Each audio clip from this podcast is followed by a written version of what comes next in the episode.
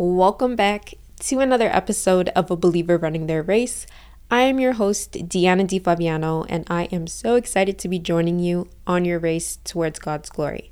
What I'm going to be sharing with you in today's episode is something that has been weighing so heavy on my heart over the past few days.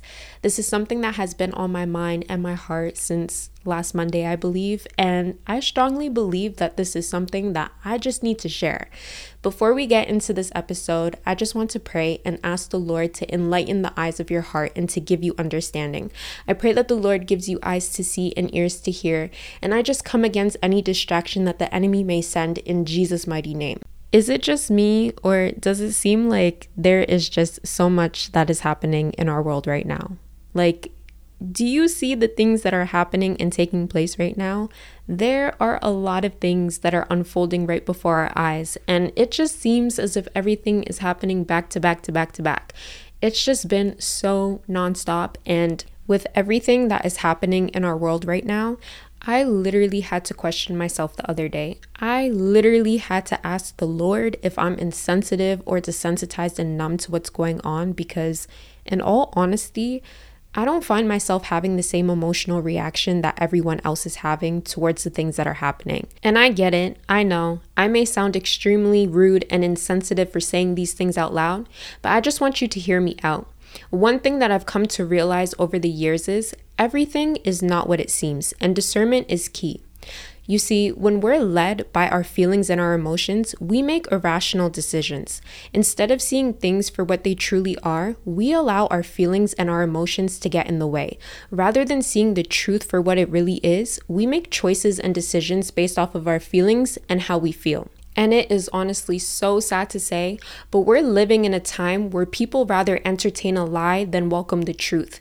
Because the truth is uncomfortable and the lie is comforting, people would rather turn a blind eye to the truth because they don't want to believe anything that challenges their beliefs and their ideologies. I strongly believe that what we're witnessing in our world right now is a clash between darkness and light.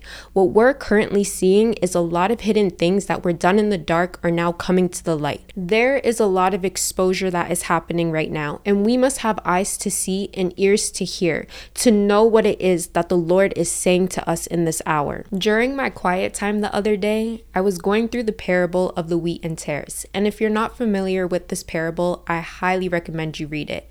It can be found in Matthew 13, verse 24 to 30. To sum up the parable into simple terms, this is actually a reference that I found on the internet, okay?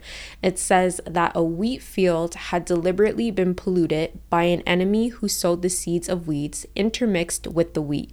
Only after the plants were partially grown did the problem become apparent.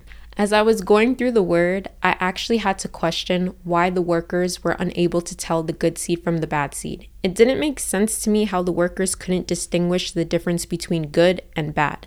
As I was sitting there and pondering why the workers were unable to tell the difference between the seeds, I remember going to the internet and I just remember looking into the tares to see exactly what they are. To my surprise, I came to find out that tares resemble wheat. The only difference between the two seeds is one produces a crop and the other produces nothing. That's exactly why the problem became apparent after the plants were partially grown. Before the wheat produced its crop, the wheat and tares looked alike. The moment the wheat produced its crop, the workers were able to tell the difference between the good seed and the bad seed. Now, I don't mean to preach at you, but this is why discernment is needed. This is why discernment is extremely important. There's obviously a deeper meaning to the parable, but today I'm just focusing on discernment and how important and vital it is. Discernment is more than just knowing the difference between right and wrong and good and evil. Discernment is knowing the difference between what is right and almost right. We need to know the difference between what is right and almost right because the Bible warns us in 2 Corinthians 11:14 that our enemy, which is Satan, disguises himself as an angel of light. The enemy is a deceiver, and this is how he deceives people. He conceals his identity. On the surface, he looks good because he appears good, but beneath the surface is pure darkness and wickedness. We are told in 2 Corinthians 2:11 that we are not to be ignorant of Satan's devices. We are not to let him get an advantage of us. One of the many devices that the enemy likes to use is the television. He likes to use our phones, social media, and mass media. In case you didn't know, Satan is also called the prince of the power of air. And through the media, the enemy likes to manipulate us. If you think I'm reaching and going overboard with what I'm saying, look at everything we've witnessed and seen in the media over the past two years. Everything they showed us either caused an emotional reaction or it inflicted people with fear. Fear is a spirit, and we know that fear is not of God. 2 Timothy 1 verse 7 says that God has not given us a spirit of fear, but of power and of love and of a sound mind. Fear is a weapon that the enemy uses. When people are afraid or scared or in their feelings and emotions, it's easier for people to take advantage of you. It's an easy way for people to manipulate you and try to control you. When you are not in the right frame of mind, it's easy for the enemy to come in and seize the moment and take advantage of you. That's why we are told to be alert and of sober mind at all times. We need to have clear judgment, and this is why discernment is so needed.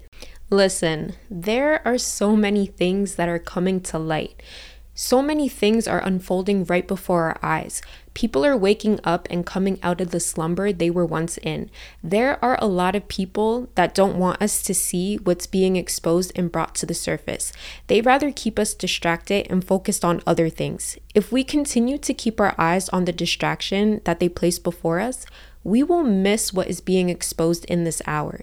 Don't allow what the media is telling you to shape your opinion. Do your own homework and research. Look into things for yourself. Test every spirit.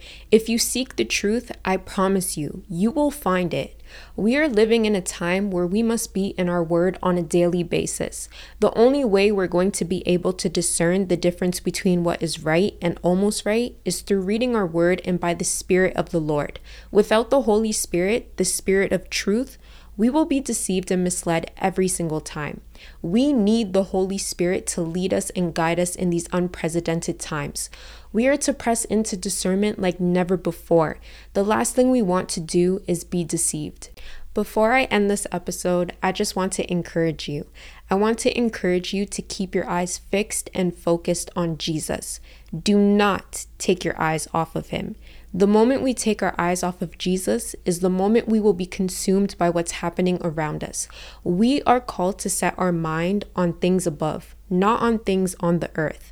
Continue to pray and intercede for the innocent people that are being affected by what's going on and happening. Remember, our weapons of warfare are not carnal, and we are not to fight spiritual battles with physical weapons. My Bible says that we are not fighting against flesh and blood enemies. We are fighting against evil rulers and authorities of the unseen world, against mighty powers in this dark world, and against evil spirits in the heavenly places. That is who we are fighting against and warring against. And last but not least, if you don't have discernment, you have not because you ask not. Ask the Lord to heighten your discernment. We are to practice discernment and earnestly desire it.